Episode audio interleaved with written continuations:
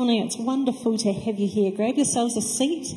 Special welcome if you are a visitor here. If it's your first time, it's wonderful to have you here with us.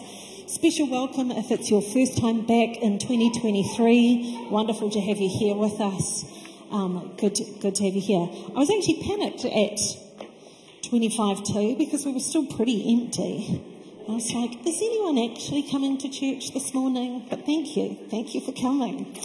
Um, did I introduce myself? My name's Carolyn. I'm the vicar here, for those of you who are new and I don't know. We're going to do a couple of things this morning. After the kids go out, I want to lead us in prayer for um, the North Island in particular. Um, but we'll, we'll do that after the kids have gone out. But first, I want to talk, talk, and we've got a little bit of a quiz because we have a quiz night coming up in, in our church here. Now, we decided this week we're going to give all the proceeds from our quiz night to the recovery effort for the cyclone. So, you know, that's going to be exciting. So that's, that's coming up. Um, exciting to be part of the recovery. But this week, this week to get us ready in, in quiz mode, we've got a, a few questions, and this is where you can talk to your neighbour or talk to yourself if you prefer. What do Christians often celebrate this Tuesday? Turn to your neighbour. If you don't know them, introduce yourself so it's not weird. What do Christians often celebrate this Tuesday?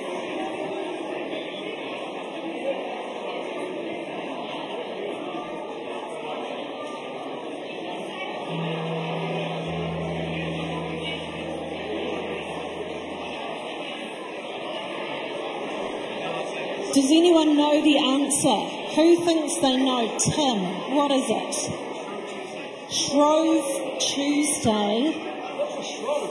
Shrove Tuesday, and I actually, I'm not entirely sure why it's called Shrove Tuesday, but on Shrove Tuesday, also called Pancake Tuesday, people often eat pancakes. Second question why did, or in the past, thinking in the past, why did people eat pancakes on Shrove Tuesday? Turn to your neighbour again. Why did people.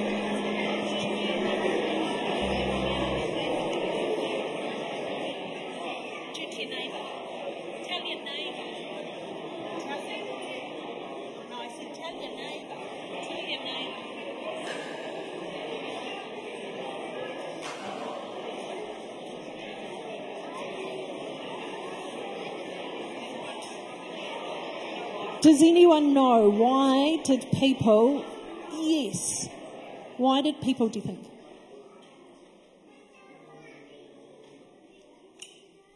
Yes, so you wanted to use up all your eggs because people would go for the whole period of Lent, which is the lead up to Easter. They wouldn't eat eggs, which is why at Easter we have Easter eggs, which were painted eggs to try and make children eat all the eggs that they'd say from Lent. That's why you use up all your eggs and then you go without eggs for Lent. And then Easter comes, you've got to eat all your eggs again. Now we have a problem. This is not an issue in New Zealand, using up all your eggs. So here is third question. Which of these can you not use as an egg substitute in cooking? Because if you wanted to cook pancakes this Tuesday, there's going to, for many of us, there'll be an issue. No eggs, egg shortage in New Zealand. Have a look. Which of these can you not use as an egg substitute? Tell your neighbour, what do you think it is? Then we're going to have a vote.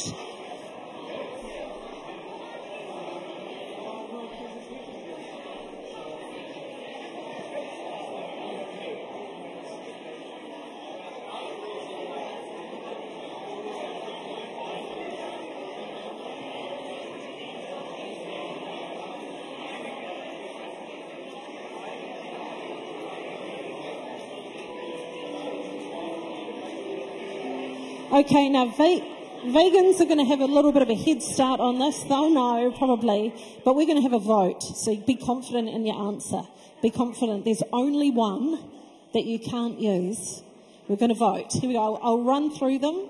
If you think it's that one, pop your hand up. Peanut butter, milk, banana, chia seed, tofu, chickpea brine, so that's, that's known now, isn't it? yogurt, condensed milk, cornstarch, and pumpkin, the wisdom of the masses is pretty right. It's milk. Milk you cannot use. Now, all the rest, you'll find a recipe. Oh, here they are. I've got a picture. Here is all the, these are all manner of things you can find on the internet to tell you how you can do your egg substitutes. I'm going to change the slide soon, but you can study it closely now. Here we go. The um, I'll put it up after the service. People are interested, I can see. What is, what is this magic?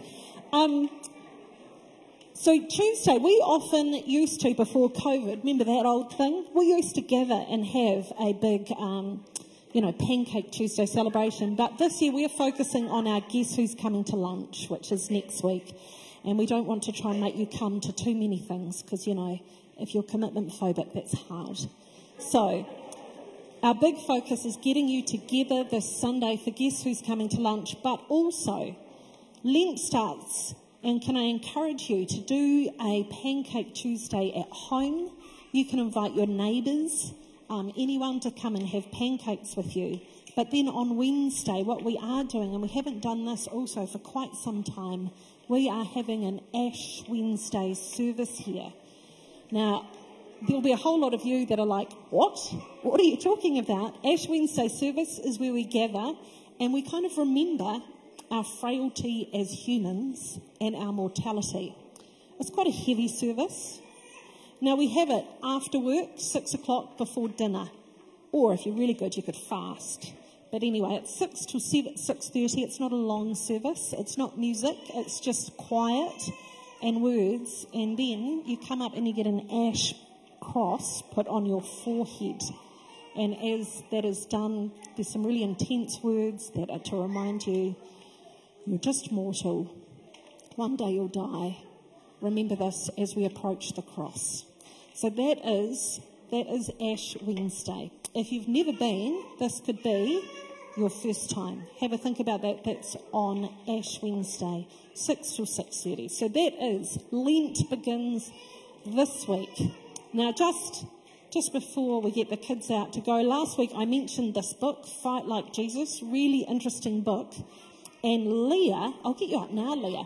Leah decided she'd run a small group based on it. So we've photocopied the first chapter off, but Leah is excited. So, Leah, um, tell us. Oh, you've, you've got stuff written down.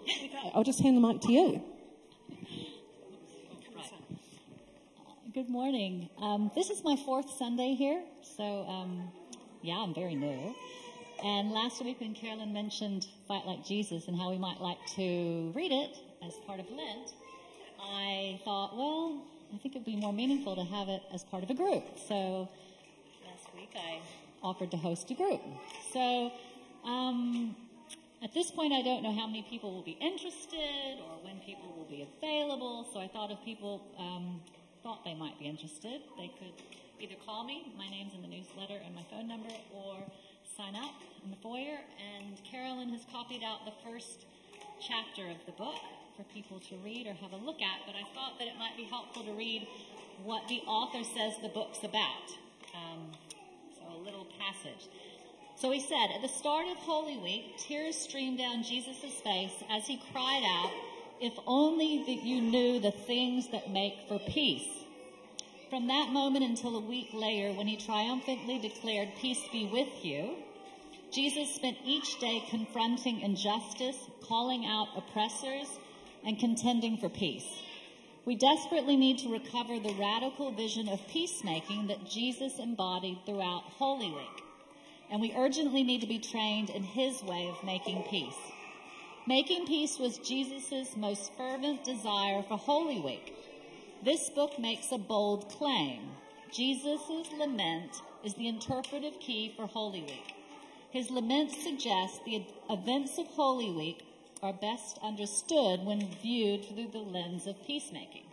And it encourages us to see the central struggle of Holy Week as the struggle for peace. So if you're interested, there's a sign up sheet or my phone number. You can text me. And so it will be over Lent, um, maybe on the weekend, maybe an evening. I'll just see who's interested and go from there.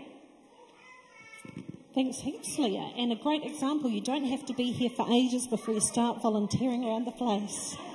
It's great. Now, Leah lives in Bryndwr, so for those of you who are in that part of town, that could be particularly interesting. Right, so thank you for that. That is um, the beginning of Lent coming up. There's some things for you.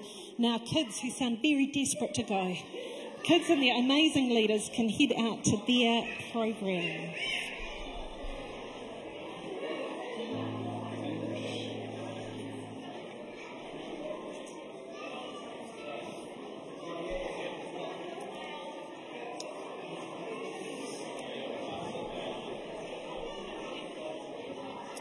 And for those of us who remain, why don't we stand? Because we're going to pray for the North Island, the devastation from the cyclone. Let's stand because we will will begin, I think, with a lament and of cry out to God. So let's stand as we pray together. God, we are told that you are good, that you care for us. And yet we stand and look at the devastation of the last week and we are confused.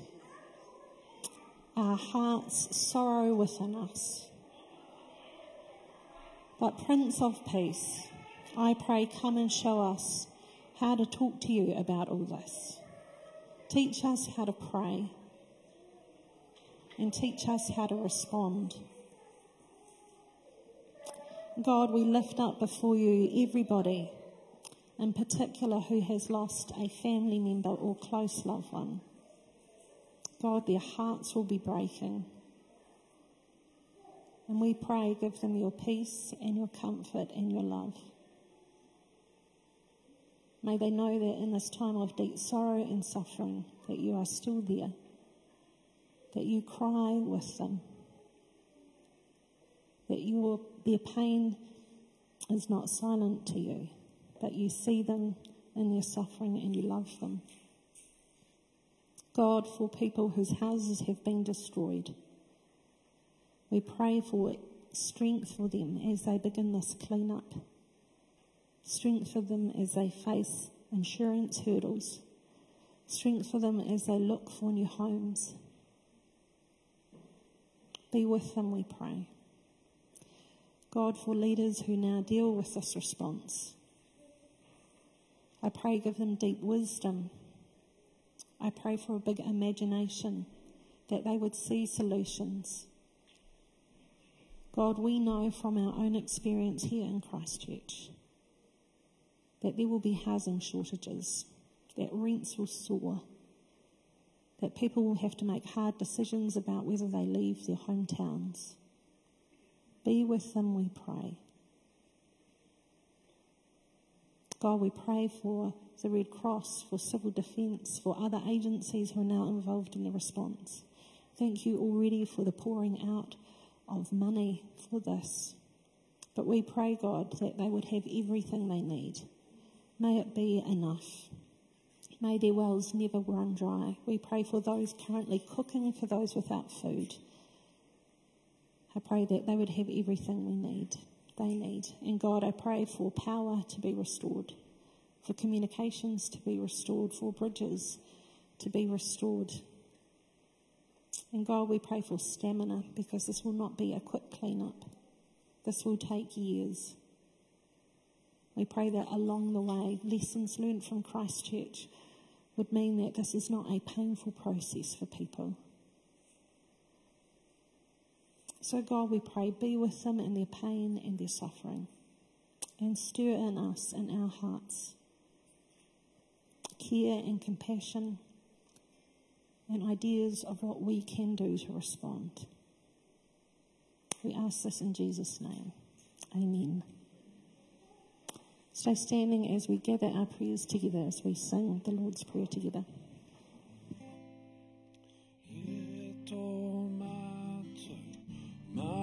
Tu a i te rangi kia tapu tō ingoa, kia tai mai. Rangatira-tanga, ki runga ki te whenua, rite anō, ki tō te rangi. Ki tō te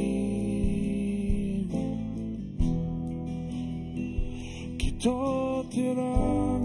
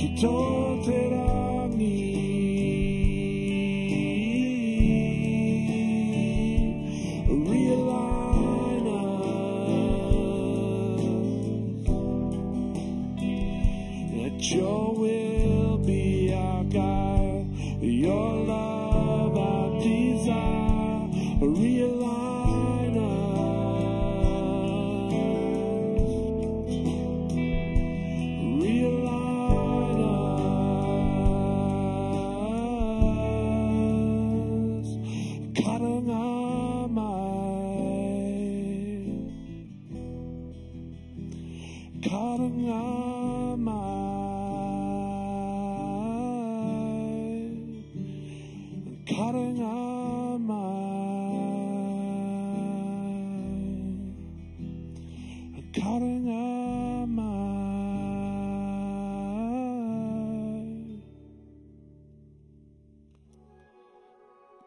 We're going to do a new one for us. Um, so we'll just sing it through, um, and then I'll start at the verse again. So. Who else would rocks cry out to worship? Whose glory taught the stars to shine? Perhaps creation longed to have the words to sing. But this joy is mine.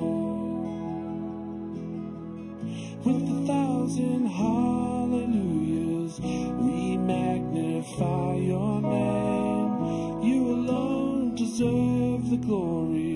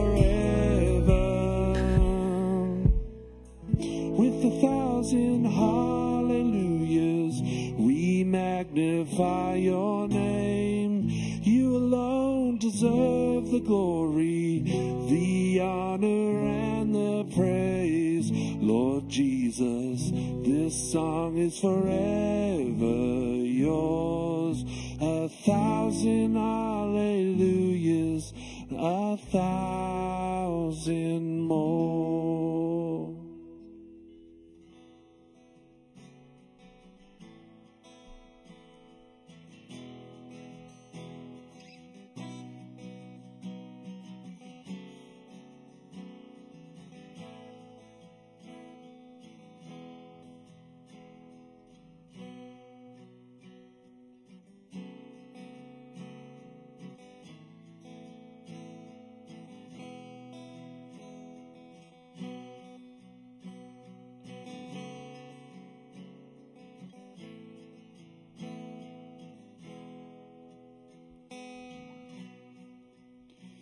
In a world spinning fast, I just want you near.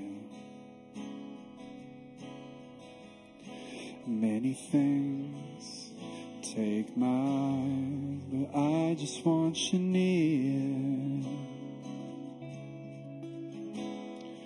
I want to know.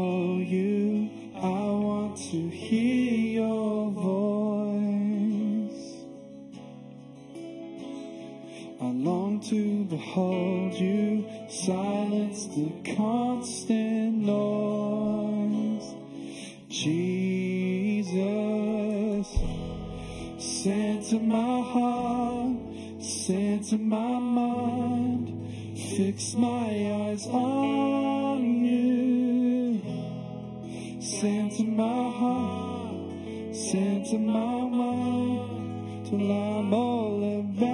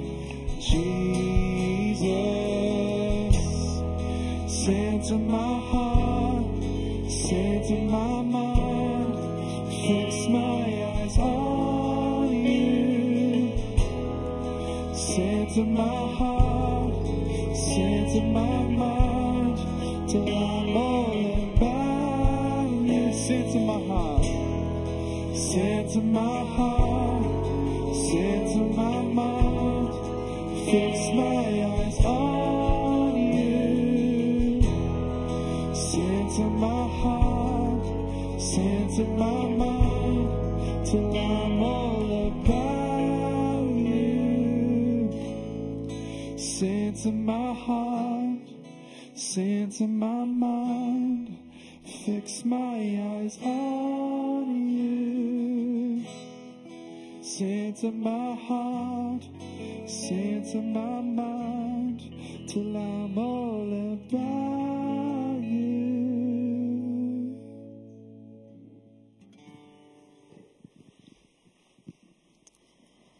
Jesus, I pray, come and speak to us. Teach us how to centre our hearts, our thoughts, and our minds on what it is you care about. Amen. Grab yourselves a seat. I had my formative young adult years in the 90s, so my heart sang today when we had beats. So it took me back to my rave days, the gathering for the singing of the millennium. Good times, good times. Is anyone else here? This anyone? I see that. I see their hand, sister. Bless you. Um, ah, anyway, back to where we were. We have been going through the book of First Corinthians and finding out about the city of Corinth and, you know, the life that they tried to live. They'd heard about this guy, Jesus. He was the Son of God. He'd died, he'd come back to life, and that they could put their trust in him. Corinth, as I've been uh, explaining, was a um, in Greece, but a city made up of Greek people, of Roman people, and a number of Jews, and they had cultural clashes because of that. They fought over who was the leader. They quarrelled, and really they were just like everyday normal people. It was a relatively new city because the Romans had destroyed it when the Greeks had held out. And uh, it was left empty for a hundred years, and then Julius Caesar came and rebuilt this grand new city. It was a wealthy city because it had two ports, which meant it cut out massive travelling times for our traders. So here is Corinth. It's wealthy, it's new, it's ethnically diverse, and these people have heard for the first time ever. Now, at this point, what we know of as the New Testament wasn't written. This is the writing of the New Testament, these letters. But the story of Jesus' life that we find in Matthew, Mark, Luke, and John, they hadn't been written. So they just have to go off the stories which are, you know, beginning to be noted down and passed along. And, you know, they don't really know the teachings of Jesus. And they're desperately trying to explain to them this is who Jesus is. This is why he is the Son of God. This is why you can trust in him. Today we're continuing on uh, in chapter 3, and this is Paul writing to this church. He was the first person to tell them about Jesus. He has left, and now there has been someone called Apollos who has come. He's also taught them about Jesus. And we can see some of these tensions um, coming out in this reading, but I want to pick up one theme particularly that comes through. So here it is. Because of God's grace to me, I have laid the foundation like an expert builder. Now others are building on it, but whoever is building on this foundation must be very careful. For no one can lay any foundation other than the one we already have, Jesus Christ. Anyone who builds on that foundation may use a variety of materials gold, silver, jewels, wood, hay, or straw. But on Judgment Day, fire will reveal what kind of work each builder has done. The fire will show if a person's work has any value. If the work survives, that builder will receive a reward. But if the work is burned up, the builder will suffer great loss. The builder will be saved, but like someone barely escaping through a wall of flames. Don't you realize that all of you together are the temple of God and that the Spirit of God lives in you. God will destroy anyone who destroys this temple. For God's temple is holy and you are that temple. Stop deceiving yourselves if you think you're wise by this world's standards. You need to become a fool to become truly wise. For the wisdom of this world is foolishness to God. As the scriptures say, he traps the wise in the snare of their own cleverness. And again, the Lord knows the thoughts of the wise. He knows they are worthless. So don't boast about following a particular human leader, for everything belongs to you, whether Paul or Apollos or Peter or the world or life and death or the present and the future. Everything belongs to you, and you belong to Christ, and Christ belongs to God. This is a tricky passage with lots in it. If this was, you know, a school exam, explain what this means. I think there'd be a couple of sharp intakes of breath. But I want to uh, do what I learnt was the trick when you were doing Shakespeare pick up one line and expand on it. And the, the, the, phrase I want to pick out, and I will, will talk about the rest of it no one can lay any foundation other than the one we already have Jesus Christ. This is a theme in Scripture that God is the true foundation, and that Jesus, as God among us, is the true foundation for our lives.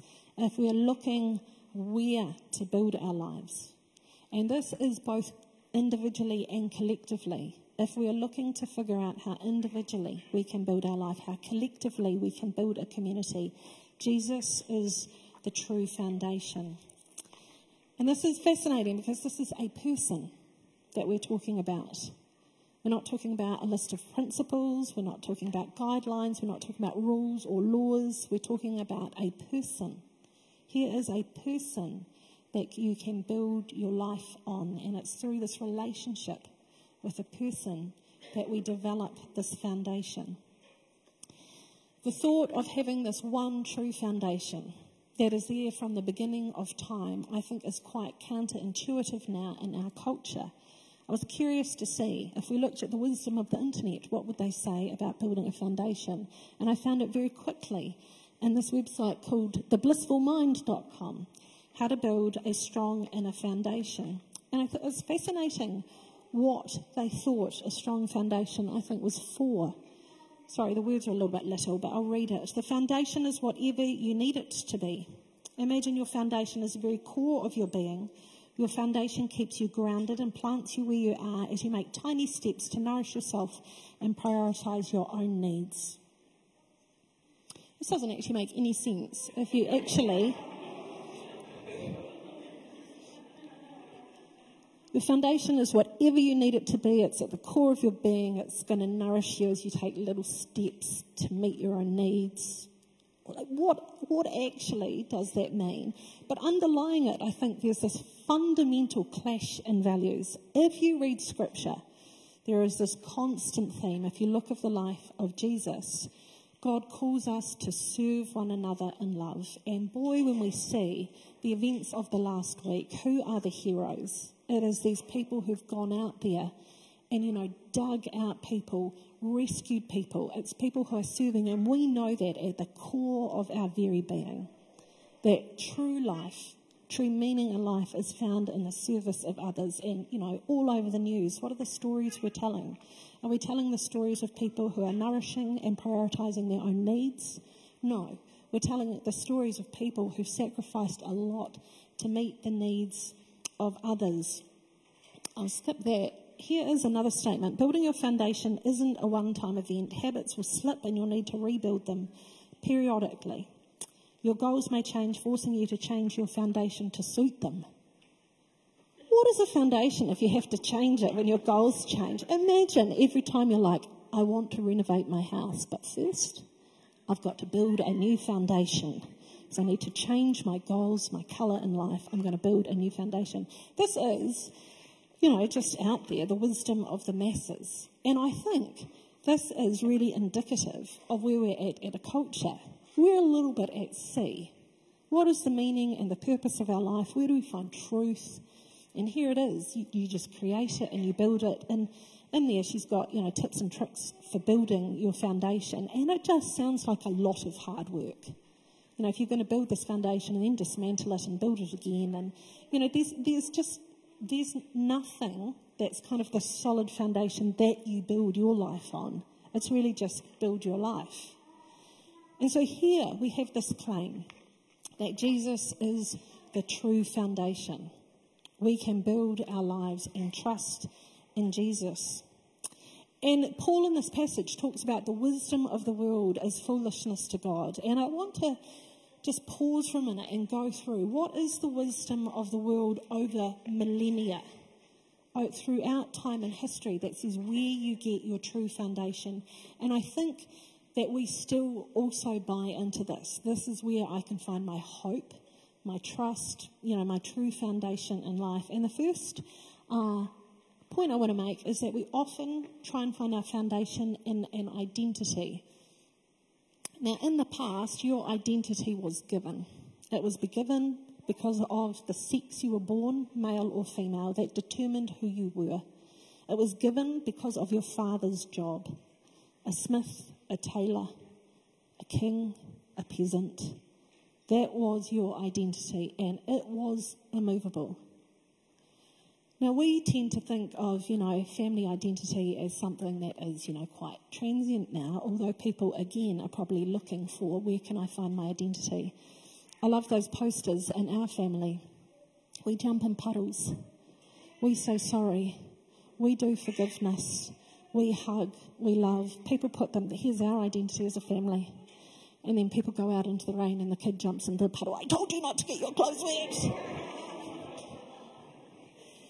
This is a little bit of, you know, where we find our identity. But today, I think rightly we have questioned that. Surely my whole life does not have to be determined by whether I'm male or female, by who my father is or what he does for a job. Surely there is a way, and we have challenged that, and I think that is right.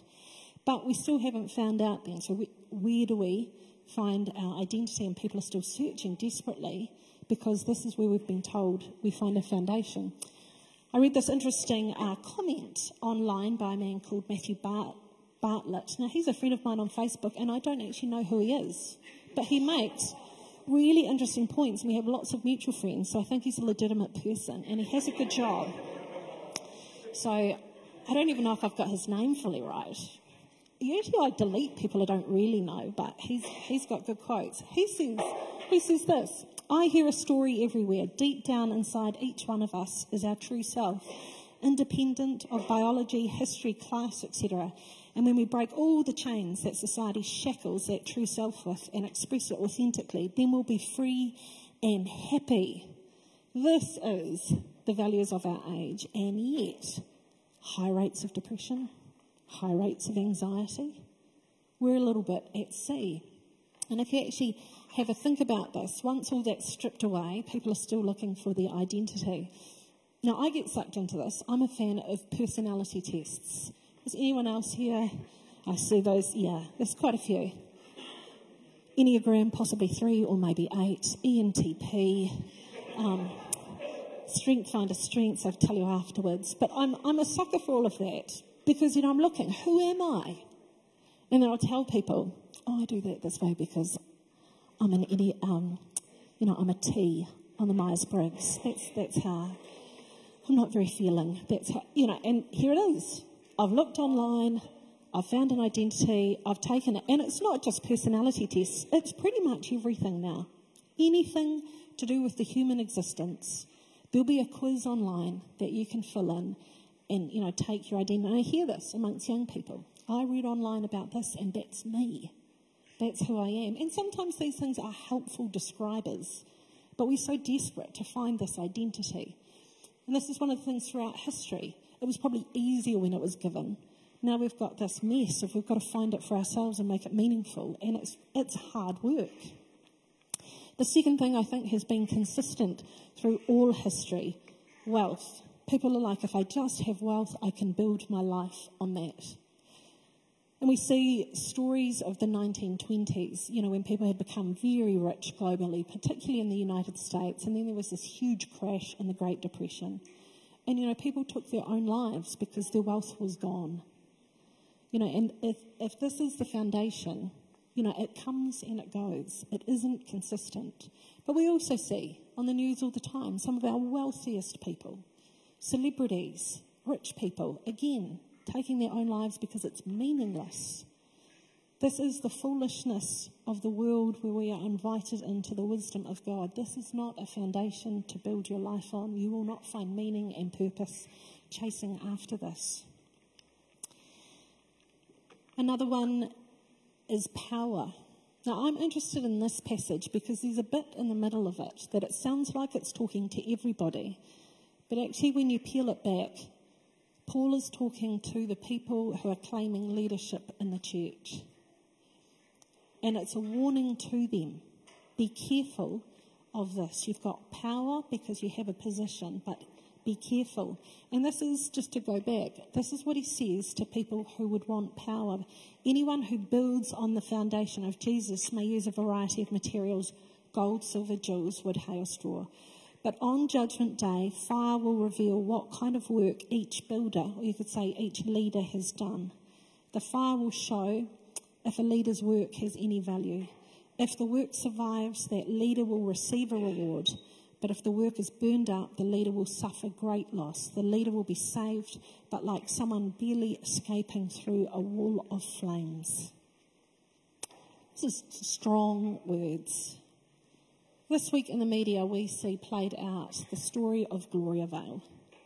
Here are five women in there saying we were treated like slaves.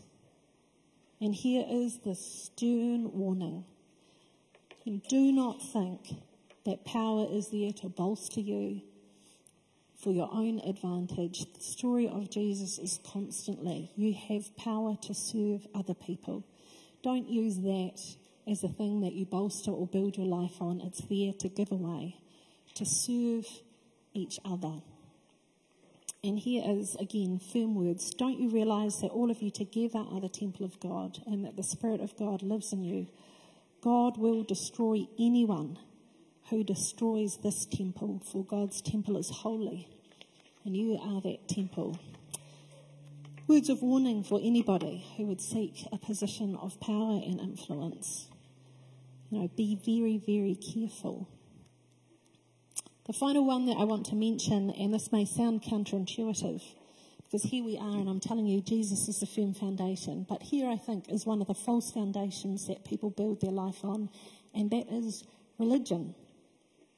I grew up a pastor's kid, and I saw this a lot.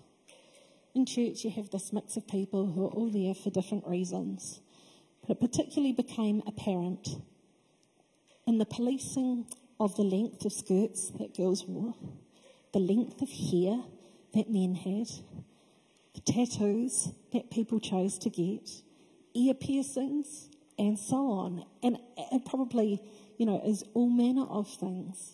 But here we get in churches the sense that people are like, I'm here at church to put on a public display that we're making it in life because look at my children. They're all scrubbed up and looking amazing. And here I have a sense of I've made it in the world because all I have to do is look presentable to the world and therefore I'm okay. All I have to do is not watch the wrong television shows. You know, read the right books, turn up to the church meetings, you know, be presentable and tick. This is it. It's not really much different from a lot of what the world says, but it's got this sort of religious veneer over it. I went to a Christian school, and years afterwards, I was chatting to someone who was several years behind me, and we were going through the various teachers that we thought were a bit nuts, of which there are a few. Um, and he was saying how he was growing his hair a little bit long, and the deputy principal said to him, You need to get your hair cut. That's not a Christian haircut. And we laughed and laughed and laughed because it's like maybe everyone should turn up with hair like Jesus.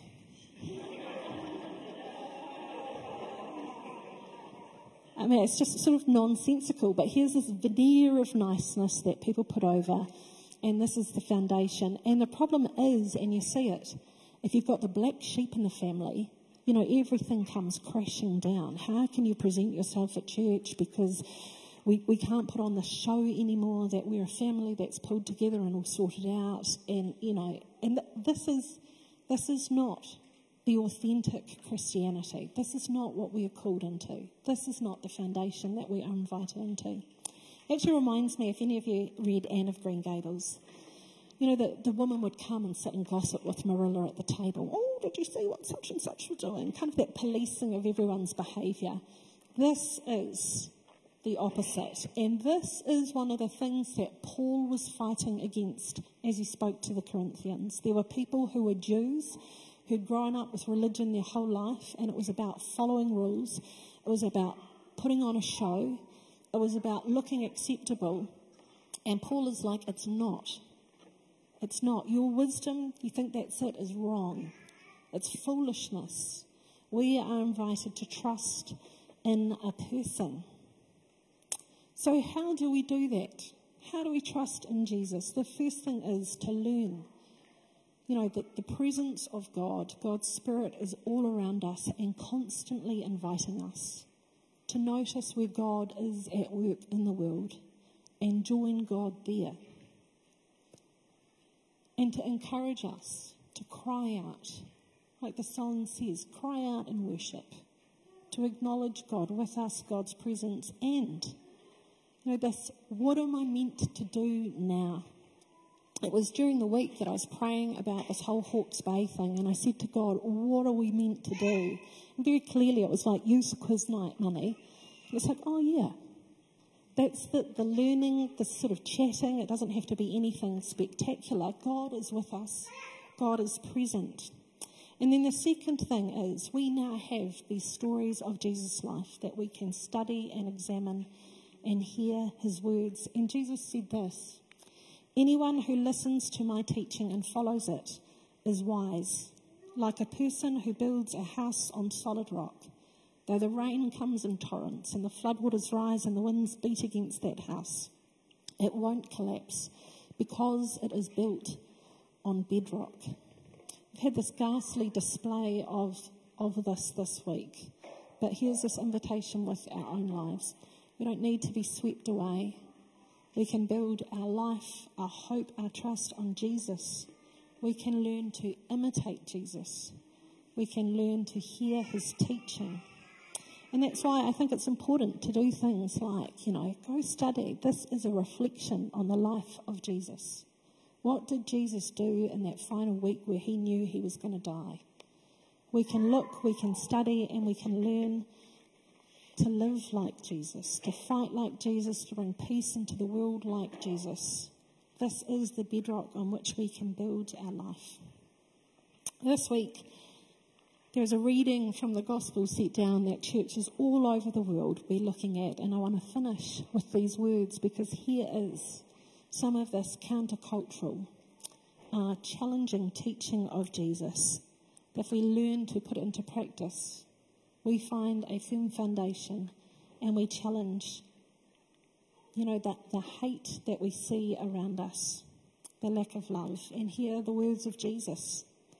The challenge to put our lives on his teaching. You have heard the law that says, Love your enemy and love your neighbour and hate your enemy. But I say, Love your enemies. Pray for those who persecute you. Here is the foundation and bedrock.